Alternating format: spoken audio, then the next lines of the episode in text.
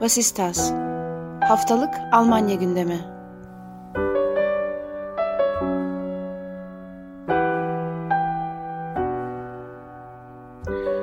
Herkese merhaba. Vasistas'ın ikinci bölümüne hoş geldiniz. Ben Akın Art, Ali Sözen ve Ayşe Gülülgün'le birlikte bu haftada sizlerle Almanya'nın gündemini değerlendireceğiz. Almanya'nın gündeminde öne çıkan birkaç tane başlık var. Bunlardan bir tanesi yaklaşık 2 senedir aslında hayatımızı, gündemimizi meşgul eden COVID-19 meselesi. Bununla ilgili çok ayrıntılı bir tartışmayı bu programda yürütmeyeceğiz. Çünkü önümüzdeki hafta haber bültenimizde de aktaracağız zaten. Bir toplantı yapılacak başbakanların ve eyalet başkanlarının katılımıyla. Bir sonraki programımızda belki bunu detaylı bir şekilde değerlendirebiliriz. Bu hafta göçmen krizini Belarus ve Polonya sınırındaki ayrıntılı analizlerimizle değerlendirmeye çalışacağız. Bir yandan da hem Merkel'in mirasını hem de bu konudaki mirasını bu paralelle tartışmaya çalışacağız. Haber bültenimizde her zaman olduğu gibi dediğim yaklaşık bir programdır olduğu gibi bizlerle birlikte olacak. Şimdi ben haber bültenini sunmak üzere bu hafta sözü Ali'ye bırakıyorum. Klingbeil SPD liderliğine aday.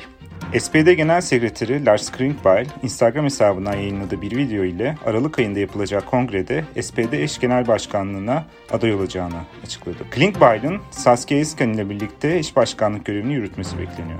Röttgen, CDU Genel Başkanlığına aday. CDU'da seçim mağlubiyetinin ardından yaşanan liderlik yarışı sürüyor. Partinin dış politika uzmanı Norbert Röttgen, parti liderliği için adaylığını açıkladı. Belarus'a daha fazla yaptırım uygulansın çağrısı. AB Komisyonu Başkanı Ursula von der Leyen, Belarus sınırında yaşanan mülteci krizi sebebiyle ülkeye ek yaptırımlar getirilmesi çağrısında bulundu. Leyen'e destek çıkan Almanya İçişleri Bakanı Horst Seehofer da Avrupa Birliği'nin mülteci krizi konusunda Polonya ve Almanya'ya destek olması gerektiğini söyledi. Dışişleri Bakanı Heiko Maas da Cuma günü yaptığı açıklamada Belarus'a yeni yaptırım tehdidinde bulundu. Trafik Lambası Koalisyonu'ndan pandemi önlemleri. Almanya'da koalisyonu kurması beklenen Sosyal Demokrat Parti, Yeşiller ve Hür Demokrat Parti koalisyonu artan COVID-19 vakalarına karşı önlemler içeren bir taslak metin üzerinde anlaştı. Metne göre iş yerlerine 3G kuralı çerçevesinde girilecek ücretsiz COVID testleri geri dönecek. 30 yaş altına Biontech tavsiyesi. Daimi Aşı Komisyonu 30 yaş altındaki bireylere sadece Biontech ile aşılanmaları tavsiyesinde bulundu. Thüringen eyaletinden aşılanmayanlara uyarı. Hastane hizmetinizi garanti edemeyebiliriz. Covid-19 vaka sayıları en yüksek olduğu eyaletlerden Thüringen'de Eyalet Başbakanı Kodora Melov aşı olmayanları uyardı ve hastane hizmeti almalarını garanti edemeyeceklerini söyledi. Eyalet çapında sıkı kapatma önlemleri konusunda ise henüz atılmış bir adım yok. Eyalet başbakanları ve hükümet artan korona vakalarını tartışmak için toplanıyor. Başbakan olması beklenen Sosyal Demokrat Partili Olaf Scholz, Almanya'yı kışa hazırlamak için önlem alınması gerektiğini belirtti. 18 Kasım Perşembe günü eyalet başbakanları ve federal hükümet yetkililerinin katılımıyla konuyla ilgili toplantı yapılması bekleniyor. Köln Festivali artan korona vakalarına rağmen gerçekleşti. Geçen sene iptal edilen Köln Festivali'nin bu sene geniş katılımlı bir şekilde gerçekleşti. Festivale katılım için 2G şartı getirildi. Yani festivale sadece aşı olanlar ve hastalanıp iyileşenler katılabildi. Sağlık Bakanı Spahn'dan 2G Plus çağrısı. Almanya Sağlık Bakanı Jens Spahn ve Robert Koch Enstitüsü Başkanı Lothar Vila artan vakalarla ilgili basın açıklaması yaptı. Spahn, iş yerleri için 3G uygulaması çağrısını yaparken etkinliklerde 2G Plus yani sadece aşılanmış ve iyileşmiş olanların test yaparak girebildiği şekilde düzenleme yapılması gerektiğini söyledi. Ali'ye bülten için teşekkür ediyoruz ve programımızın ikinci kısmına geçiyoruz. Programın başında belirttiğim gibi bugün tartışacağımız konuların başında Belarus ve Polonya sınırındaki mülteci krizi olacak. Bu kriz nasıl bir arka plana sahip, şimdiye kadar neler yaşandı, bunları Ayşegül bize bir kısaca anlatacak. Sonra hep beraber tartışmaya çalışacağız. Ben sözü Ayşegül'e bırakayım. Evet, merhabalar. Bu haftanın en çok konuşulan konularından biriydi Belarus ve Polonya sınırında yaşanan göçmen meselesi. Göçmen krizi söylemi biraz tabii problemli. Merkel özellikle 2015'te yaşanan göçmen sorununda özellikle kriz kelimesini kullanmaktan kaçınıyor. Yani insan dramının insanlarla ilgili olan meselelerin kriz olarak adlandırılmaması gerektiğini söylüyor ama sanırım bizim göçmen krizi dememizde bir sakınca yok. Bir kriz yaşanıyor çünkü. Kimisi bunu siyasi kriz olarak da adlandırıyor. Ya aslında olay şu. 2020 yılında Belarus'ta Lukaschenko biraz tartışmalı seçimlerin sonrasında muhaliflerini hapse attırarak iktidara geldi. Sonrasında zaten AB yaptırım tehditlerinde bulunuyordu her konuda olduğu gibi ama galiba yaptırımların gerçekleşmesi bir muhalif bir gazeteciyi taşıyan bir uçağın zorla indirilmesinden sonra oldu ve ülkeye bazı yaptırımlar uygulanıyor. Ülkeye uygulanan yaptırımlar bazı kurumları ve kişileri içeren finansal yaptırımlar. Bu yaptırımların uygulanmaya başlanmasından sonra Lukaschenko zaten AB'yi tehdit etmişti. Artık AB sınırındaki mültecileri durdurmayacağını söylemişti. Ve Belarus'un da pek çok ülkeyle vizesiz seyahat anlaşması var. Dolayısıyla çoğunluğu Irak, Suriye ve Yemen'den gelen pek çok mülteci şu an Polonya ve Belarus sınırında bulunuyor. Aynı zamanda Litvanya ve Letonya gibi Baltık ülkeleri de şeyin içerisinde, meselenin içerisinde. 2000 ile 4000 arasında olduğu tahmin ediliyor sığınmacıların. Ölü sayısı da en son 11'di. Yani sınırda ölenler de mevcut. Bu hafta Almanya Dışişleri Bakanı Heiko Maas yeni bir yaptırımın yolda olduğunun da sinyalini verdi. Bu yaptırımların detayları henüz belli değil. Fakat AB'den ciddi eleştiriler geliyor Lukaschenko'ya. Özellikle insanları şantajının ya da işte tehditinin malzemesi haline getirdiğine yönelik. Merkel'in de konuyla ilgili bu hafta Putin'le bir telefon görüşmesi gerçekleştirdiği biliniyor. Fakat Putin meseleye dahil olmayarak bu AB ile Belarus'un arasındaki sorundur ifadelerini kullanmış. Fakat Lukaschenko'nun arkasında Putin'in desteği olduğu da biliniyor. Durumun kendisi çok büyük bir insani kriz esasında. Bu işin nasıl geliştiği de yani şimdi insan dinleyenler için ve konuyu takip etmeyenler için biraz garip gelebilir olayın kendisi. Çünkü işte Belarus'tan bu insanlar nasıl Belarus'a geliyorlar? Belarus'tan nasıl bir göç dalgası Avrupa Birliği'ne yöneliyor?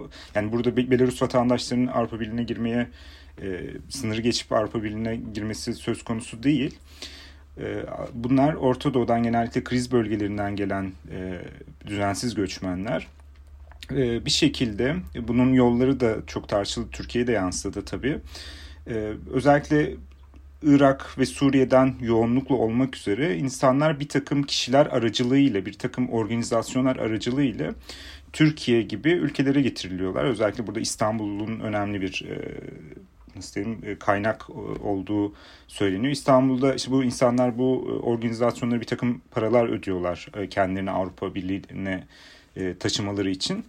İstanbul'dan işte birkaç gün otelde konaklıyorlar. Orada Belarus'tan vize alıyorlar ve Belarus'un devlet yani hükümetin desteğiyle, Lukaschenko hükümetinin desteğiyle yapılan bir organizasyon diyelim bu. Daha sonra bu insanlar özellikle yani en daha çok oradan olduğu için söylüyorum. İstanbul'dan Minsk'e uçuyorlar. Orada bir takım yerel rehberleri var. Bu rehberler sınıra doğru yönlendiriyorlar vesaire. Böyle bir hükümet eliyle yapılan bir yasa dışı insan kaçakçılığı var esasında ortada. Lukaschenko hükümetinin öne ayak oldu ve yani burada devletin bir haydut devlet haline gelmesi söz konusu. Tabii burada yapılan ilk uyarılar bu sürece katılan havayolları şirketlerini tehdit eden yaptırımlardı. Bu yüzden Türk Hava Yolları hemen Türk Hava Yolları'na bir baskı ya da bir tehdit gitti İstanbul'daki uçuşlar dolayısıyla. Onlar da önlem olarak çok garip bir şekilde, benim hala anlamakta zorlandığım bir şekilde belli ülke vatandaşlarını uçağa almama uygulaması başlattılar. Yani uçakları iptal etme, yani işte atıyorum İstanbul-Minsk arasındaki biz uçaklar artık yolcu taşımacılığı yapmıyoruz yerine ya da farklı önlemler yerine gayet işte Belarus'tan vize almış, belli bir tanınan bir ülkenin pasaportuna sahip, yani bir yasal olarak bir sorunu olmayan insanın uçağa alınmaması gibi ve belli ülkeleri vatandaşların uçağa alınmaması gibi, bunlar Irak, Suriye ve Yemen, bir uygulama başlattı. Bu gerçekten tabii ilk etapta Avrupa Birliği bunu memnuniyetle karşıladı. Almanya Dışişleri Bakanı Heiko Maas da Türk Hava Yolları'nı öven bir tweet attı ve hatta diğer hava yollarına da bunu önerdi ve daha sonra Avrupa Birliği hava sahasında uçuşlar yapmamaya kadar gidecek bir tehditte bulundu. Bu Belarus'a insan yolcu taşımacılığı yapan hava yollarına karşı. Bu beni gerçekten anlamakta zorlandığım bir yöntem. bu sorunu çözmek için, ama acil olarak şu anda ilk adımda bu sorunun çözüldüğünü görüyoruz ama bu şeyi de garanti etmiyor. Ben mesela merak ediyorum, gerçekten burada sonuçta bir organizasyon var. Bu organizasyon belki bugün İstanbul üzerinden gelecek ama yarın Putin hükümetinin de desteği olduğunu biliyoruz.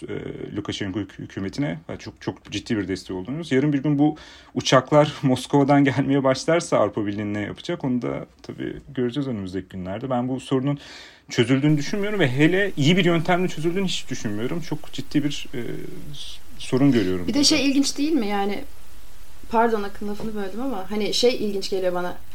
Ya AB ve Belarus arasında Türkiye'den tamamen bağımsız bir coğrafyada bir yine mülteci, sığınmacı krizi yaşanıyor ve burada yine Türkiye devreye giriyor. Bu şey gibi, sanki Avrupa Birliği'nin bu konudaki ana kurtarıcısı gibi sürekli Türkiye devrede yani bu meselede. Evet, bu ben de benzer bir noktaya gelecektim aslında. Şimdi biz bu programı Almanya gündemi tartışacağız diye aslında yaptık. Şu an Polonya-Belarus sınırındaki bir şeyi tartışıyoruz ama Polonya-Belarus sınırında gerçekleşse de olay aslında bu krizin diyelim iki önemli öznesi Almanya ve Türkiye. Çünkü sınırdaki mültecilerin açıklamalarına baktığınızda videolarda vesaire hepsinin söylediği şey zaten Almanya'ya gitmek istedikleri, bu konuda bir takım düzenlemeler yapılması konusunda en fazla inisiyatif alan ülke Almanya ve mültecilerin kriz bölgelerinden ilk geçtikleri ülke veya ilk konakladıkları ve bir yerlere gitmeye çalıştıkları ülkede genelde Türkiye olduğu için, böyle bir geçiş merkezi haline geldiği için Türkiye, aslında çok alakasız gibi gözüken bir coğrafyada bu iki ülke arasındaki bir kriz ortaya çıkmış oluyor. Şimdi burada dikkat çekilmesi gereken bence de birkaç konu var. Bir tanesi Ali'nin zaten bahsettiği, anlamakta güçlük çekiyorum dediği uygulama. Bu neresinden bakarsanız, neresinden tutarsanız tutun, bir insan hakları ihlalidir. Hukuki hiçbir tarafı yoktur vesaire. Yani bunun tartışılacak bir tarafı bile yok. Yani bu gerçekten her anlamda rezalet bir karar. İkincisi, yine bununla paralel sayılabilecek başka bir durum. Polonya ve Avrupa Birliği'nin geri kalanı diyelim arasındaki kriz uzun süredir bildiğiniz gibi sürüyor. Özellikle Polonya'nın belli muhafazakar AB politikalarıyla uyuşmayan düzenlemelerine karşı Avrupa Birliği'nin bir süredir arayı açtığını görüyorduk Polonya'da. Fakat bu kriz patladığından beri Polonya ile Avrupa Birliği'nin, Almanya'nın bir anda yeniden kaynaştığını, karşılıklı güven açıklamaları yapıldığını, Belarus sınırının kapatılması için gerekli maddi desteğin yapıldığını, ihtiyaç duyarsa eğer Polonya'ya Frontex örgütünden kadro sağlanabileceği bildirildi. Bir anda Avrupa'nın yine bir mülteci meselesinde konsolide olabildiğini gördük. Şimdi şu ayrı bir tartışmadır, işte Lukaschenko şunu mu yaptı, Belarus şöyle bir devlet mi, tartışılabilir. Benim burada takıldığım nokta şu, öyle veya böyle bir takım sorumluluklar yüklenmiş bu ülkelere, Belarus'a da, Türkiye'de de. Ve bunun üzerinden beğenmeseler de bu ülkeleri, Polonya'ya da aynı şekilde, bu meselelerde bir takım tavizler vermek zorunda kalıyorlar. Geri geldikleri zaman bir araya gelmek zorunda kalıyorlar. Polonya'yla bu örnekte olduğu gibi, daha önce Türkiye'yle başka örneklerde olduğu gibi. Bu krize çözüm bulunamazsa, ki Ali'nin bence vurguladığı nokta gayet haklı bir nokta. Bu trafik başka kanallardan da akması muhtemel bir trafik.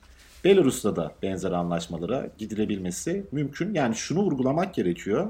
Avrupa Birliği bir yandan çok ciddi bir demokrasi propagandası, işte kuruluş paradigması olarak değerlendirdiği için oraya buraya yapıyor. Ama bir yandan da daha sınır bölgelerinde kendine bir takım jandarmalar belirlemiş ve bunlara belli tavizler vermekte de benim görebildiğim kadarıyla bir sakınca görmüyor. Sanki şöyle, yani sınırlar Avrupa'ya dahil değil gibi bir uygulamada bir durum söz konusu. Yani bugün işte daha önce Yunanistan'da, İtalya'da denizde özellikle bu pushback'ler, işte geriye itme şey ya da bot batırma vesaire, bu tarz meseleler çok, yani çok ciddi insanlık suçu sayılabilecek durumlar bunlar. Bugün de aynı şekilde Polonya sınır bölgelerinde olan bölgesel olağanüstü hal ilan etti ve bölgeye gazeteci sokulmuyor. İnsan hakları derneklerinden insanlar oraya giremiyorlar. Ya orada ne oluyor onu da bilmiyoruz. Yani orada ciddi bir sınırda askeri hareketlilik var. Bir yandan Belarus tarafında da askeri hareketlilik var. Belarus'ta Polonya'yı sınıra asker yığdığı için uyarıyor. Bir yandan onlar şey yapıyor. İşte bir yandan Rusya'dan bir takım para paraşüt ekiplerinin Polonya'ya gelmesi söz konusu. Orada ciddi bir askeri gerilim de var ama bir yandan senin bahsettiğin durum. Yani sınırda insani olarak neler olup bittiğini biz bilmiyoruz gerçekten şu anda. Yani ne denli trajedilerin yaşandığını bilmiyoruz. İnsanlar hayatlarını kaybediyorlar. Hangi şartlarda orada yaşıyor? Yani çok böyle Avrupa Birliği'nin bu konuyu böyle kenara itip yani görmüyormuş gibi yapmasını ben de anlamlandıramıyorum açıkçası. Yani bu bir yandan başka bir şey daha ekleyeyim son olarak. Başka çözülmeyen bir sorunun devamı bu olduğu için yine biz Türkiye Almanya'yı konuşuyoruz. Yani o belki bir kanaldan çözülmüş gibi bu konu üzeri kapatıldı Türkiye ile bir anlaşma imzalanarak ama bu konu zaten mülteci ve düzensiz göç konusunda Avrupa Birliği kalıcı bir çözüm bulamadığı için bu farklı şekillerde sürekli yani Belarus elinde tehdit olarak böyle bir şey tutabiliyor. Çünkü böyle bir sorun var ortada. Henüz çözülmüş bir durum değil. Galiba artık bu meselenin şantaj meselesi haline getirildiğinin çok farkındalar. Bu hafta AB Konseyi Başkanı Michel açıklama yaptı. AB'nin yani doğu sınırında bir duvarın finansmanı konusunda ciddi görüşmeler yürütüldüğüne dair. Galiba bu 2015'te bile konuşulmamıştı bu kadar ortak bir proje. Bakalım neler olacak. Ya bir de şu hakikaten şimdi şeyi hatırlarız muhtemelen Trump dönemi mesela Berlin'de böyle bir kafeye gittiğinizde bilmem ne işte Trump seçilmeden hemen önce işte her tarafta Trump'a hayır, Trump şu, Trump bu falan filan. Sonra bu duvar meselesi mesela gündeme getirildiğinde yine bu korkunç bir durum vesaire gibi bir söylem vardı ama iş gelip kendi sınırlarına dayandığında bu tarz uygulamaların gayet Avrupa'da da kolaylıkla yapılabildiğini görüyoruz. Yani şunu bilmek gerekiyor gerçekten bu söylemlerin şeyi söylemişti ya Ayşegül mesela işte Merkel işte mülteci krizi demeyelim şöyle diyelim böyle diyelim. Yani bunlar evet bu Avrupa politikasının zaman zaman gerçekten özeti gibi yani söylem düzeyinde oldukça dikkatli bir takım şeyler kullanabiliyorlar ama bir olağanüstü hal rejimi yaratmaktan mesela bu ifadeyi kullanmadan bir olağanüstü hal rejimi yaratmaktan da hiçbir şekilde geri durmuyorlar gibi gözüküyor. Yine bununla bağlantılı bir başka gündemimiz var. Aslında bu gündemin hem background'unu, arka planını yaratan bir mesele hem de Almanya'nın bu sıralar en çok konuştuğu bir diğer mesele. Almanya Başbakanı, bir süre sonra eski Başbakanı diye anacağız kendisini, Angela Merkel, Deutsche Welle'ye bir röportaj verdi. Bir süredir bildiğiniz gibi veda turları yapıyor. Kendisi Türkiye'yi de ziyaret etti, Fransa'yı da ziyaret etti, başka ülkeleri de ziyaret etti. Gazetecilerin de oldukça yoğun ilgisi var doğal olarak ve geçtiğimiz dönemin bir tür muhasebesi kendisine soruluyor. 2015'te yaşanan mülteci krizinde de, göçmen krizinde de Angela Merkel'in çok büyük bir kimilerine göre başarısı, kimine göre başarısızlığı ama alışık olduğumuz Merkel'den bence biraz farklı olarak biraz daha sivri tutumu aldığı ve aslında büyük bir karar aldığı bir durum söz konusuydu. İstiyorsanız biraz 2015'e dönüp bu krizi Merkel'in diğer politikalarıyla da birlikte yani bir tür Merkel'i nasıl bilirdiniz tartışmasıyla birlikte götürmeye gayret edelim. Kim söz almak ister önce bu konuyla ilgili? Ya işte bu hafta yok. Bu hafta yaptığı röportajda şey dedi. 2015'teki krizin, ısrarla kriz diyorum ama 2015'teki krizin mottosu başaracağız. Hani bunu atlatacağız gibi bir mottoydu. Bu hafta verdiği röportajda başardık dedi. Yani aslında aynı zamanda 16 yıllık başbakanlığı süresi boyunca en zorlayıcı konunun da pandemi dışında bu 2015'te yaşanan mülteci krizi olduğunu da söyledi ve bunu başardığını da, bunu başardıklarını da ifade etti. Yani başarmaktan kastı onun söylediği kadarıyla galiba Almanya'ya giriş yapan pek çok sığınmacının Almanya'da iyi bir hayat kurabilmiş olduğuna dair. Hala yine bir ortak bir Avrupa Birliği projesinin bu konuda eksik olduğunu belirtti ama o krizin aşıldığını söyledi. Yani tam şu an gider ayak yeni bir kriz daha, dur topu gibi yeni bir kriz daha doğdu. Bundan sonrası nasıl olacak bilmiyorum ama zamanında Merkel ciddi eleştiriler almıştı bu konuda. Merkel zamanında 2015 krizinde oldukça eleştirilmişti hem parti içinden hem de daha muhafazakar seçmenler tarafından. Çünkü partiyi daha merkezi bir politika izlemeye yönelttiğine dair eleştiriler almıştı. Fakat başardık demesi aslında bir noktada bir toplumsal uzlaşı alanında bulabildiğine inandığını gösteriyor aslında. Şu an SDYU'nun da içinde bulunduğu kriz bu. Yani partiyi Merkel'in yarattığı o merkezi çizgide mi bırakmak, yoksa 2015 yılındaki krizden sonra pek çok sağ ya da muhafazakar oyların AfD gibi bir partiye kaymasından sonra da başlayan o sağ seçmeni nasıl yakalayacaklarını bir noktada sorgulatan, acaba daha sağ politikalar mı izlemek gerekiyor gibi bir kriz. Şu an zaten SDYU'da bir lider arayışı içerisinde. Galiba seçilecek adayın da bu iki kanat arasında bir köprü oluşturması gerekecek. Ben başardık yani... son röportajında verdi, başardık cümlesini biraz şöyle anlıyorum. Merkel'in burada hani yani ya da öyle anlamak istiyorum diyeyim. Buradaki bir ciddi bir başarı ya da halledilmiş bir mesele zaten yok ama pratikte şöyle bir durumdan söz edebiliriz. O Almanya gibi çok parçalı bir sistemde, federal bir ülkede bu tarz bir anda gelen çok ciddi göç gibi ciddi bir organizasyonel beceri gerektiren işleri federal seviyede çözmek zaten imkansıza yakın, çok zor. Dolayısıyla birçok yerel yönetimin katılması gerekliydi o süreçte. Orada gerçekten 2015'ten itibaren ve hala devam eden tüm yerel yönetimlerin katılımıyla bu insanlara konut sağlanabilmesi, belki belli ölçülerde işte okullaştırılma oranlarının yükseltilebilmesi, belki belli ölçülerde dil okullarının iletilebilmesi. Yani ben burada bir organizasyonel bir başarı belki görülebileceğini düşünüyorum. Çünkü hani bir şekilde bu insanlar gerçekten konutlarda yaşıyorlar, işte mülteci konutlarında yaşıyorlar.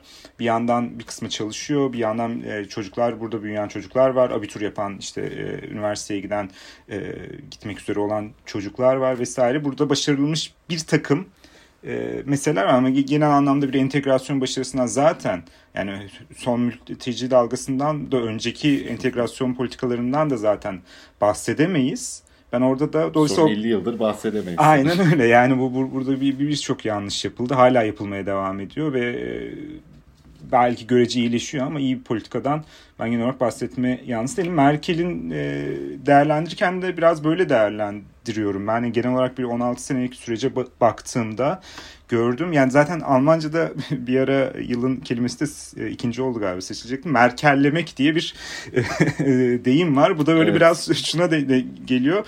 Kriz anlarında, önemli anlarda ya işte...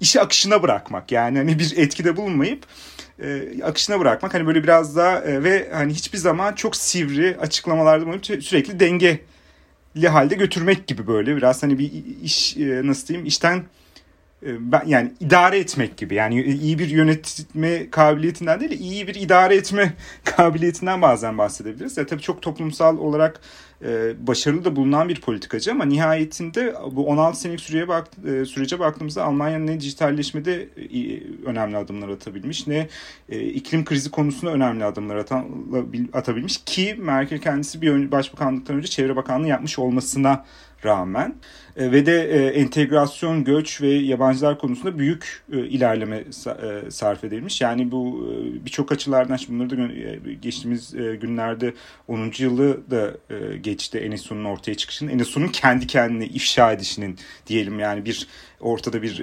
polis ya da bir güvenlik güçlerince aydınlatılan bir durum yok ve 10 senedir hala aydınlatılan bir durum yok. Sanki 3 kişi kendiliğinden kafalarını esmiş bu işi yapmışlar gibi. Burada bir idarenin ya da politik düzlemde bir başarısızlık söz konusu. Dolayısıyla özellikle bu konularda biz bazen geçmişi daha çok iyi hatırlamaya meyil olabiliyoruz ama burada Merkel'in çok ciddi nasıl diyelim hataları, eksiklerinin de olduğunu düşünüyorum ben. Dolayısıyla bu süreci değerlendirdiğinde son cümle olarak Merkel'in iyi yönettiğini değil, iyi idare ettiğini düşünüyorum. Belki yani ortalama bir süreç, nasıl diyelim, yönetim süreci diye geçebiliriz herhalde. Ya da Akın, sen bir şeyler söylemek istersin. Evet. Ben Ali'ye like attım. Tabii ama. Şimdi paralel bir şeyler ben de söylemeyi düşünüyordum. Bugün yani birkaç böyle değerlendirmeye Merkel'le ilgili genel bakmak istedim, hani böyle portre yazılarına vesaire. en çok dikkatimi çeken tespitlerden bir tanesi bu Merkellemek şeyi, fiili, evet zaten hani onun da özeti olarak sayılabilecek bir analiz. BBC'de okuduğum bir analizde Merkel için pragmatik ama vizyoner değil gibi bir açıklama kullanılmış. Şunu söylüyor ki bu aslında Alman siyasetinde çok sık gördüğümüz bir şey. Merkel'le de çok özdeşleşmiş bir şey. Bir kriz çıktığında genelde önce görmezden geliniyor. Belli bir noktaya geldikten sonra biriken tepkinin bir şekilde sorulabileceği ortalama bir çözüm bulunuyor. Yani bunu şeyden görebilirsiniz, ne bileyim, politikayı o kadar yakından takip etmiyorsanız bile 2 senedir burada yaşıyorsanız örneğin lockdown konusunda işte önce bir takım geç kalmalar, sonra asla lockdown olmayacak gibi şeyler, sonra gelen tepkiler üzerine onu yapmalar ama bunu oldukça geç yapmalar gibi bir durum. Ya da bugün işte konuştuğumuz meselelerden bir tanesi Spahn'ın yaptığı açıklama, işte bir toplantı yapılması gerekiyor eyalet başbakanlarıyla birlikte falan. Aslında bu toplantıyı 3 hafta önce yapmamız gerekiyordu diyor. Niye yapmadınız o zaman? Çünkü işte bu siyaset anlayışı biraz bunu doğalında ortaya çıkaran bir şey. Şimdi ben Merkel evet bir yandan başarılı bir politikacı denebilir mi? Yani çok başarılı bir yönetim sergilemesinden bağımsız olarak hani tarihe kalacak, anılacak. Ha, kesinlikle. Başarılı olarak kayda geçecek. Evet, bu belli ölçülerde denebilir. Fakat ben bu Merkel mitinden kendi adıma pek hoşlanmıyorum ve bunun oldukça abartılı bir portre olduğunu düşünüyorum. Biraz başa döneceğim. Ayşegül'e bir küçük itirazda bulunacağım. Yani CDU'nun bir politika krizi yaşadığından bahsetmişti. İşte Merkel çizgisinin devamı mı olacak yoksa şöyle mi olacak? Bu evet yani hani böyle de yorumlanabilir. Çok fazla da böyle yorumlanıyor bu kriz ama benim görebildiğim kadarıyla CDU'da herhangi bir siyasi kriz yaşanmıyor. CDU zaten çok siyasi krizler yaşayan bir parti de değil tarihi boyunca. Yani genelde bir takım liderlerin etrafında birleşmiş, oldukça güçlü liderlerin ve bu Merkellemek fiilini bir şekilde genel siyasetine yedirerek büyümüş sağ bir kitle partisi. Merkez sağ bir kitle partisi. Bunun Türkiye'de de çok fazla örneği var ama İşte Almanya biraz daha ileri endüstri ülkesi olduğu için ne bileyim bir takım meselelerde belli tavizler vermeye daha açık olduğu için insanların daha çok gözüne batıyor ve Merkel buradan daha fazla sempati topluyor. Ama CDU tarihine baktığınızda mesela şöyle bir algı yerleşmişti bir ara Almanya'da, işte Merkel büyüktür CDU gibi bir algı yerleşmişti. Ben buna açıkçası çok katılmıyorum çünkü Merkel aslında Kohl'ün halefi. Kohl aslında yani arada bir takım isimler var ama aynı işte Merkel'den sonra yaşandı gibi işte araya 3 kişi 5 kişi giriyor ama hiçbir uzun süreli tutunamıyor.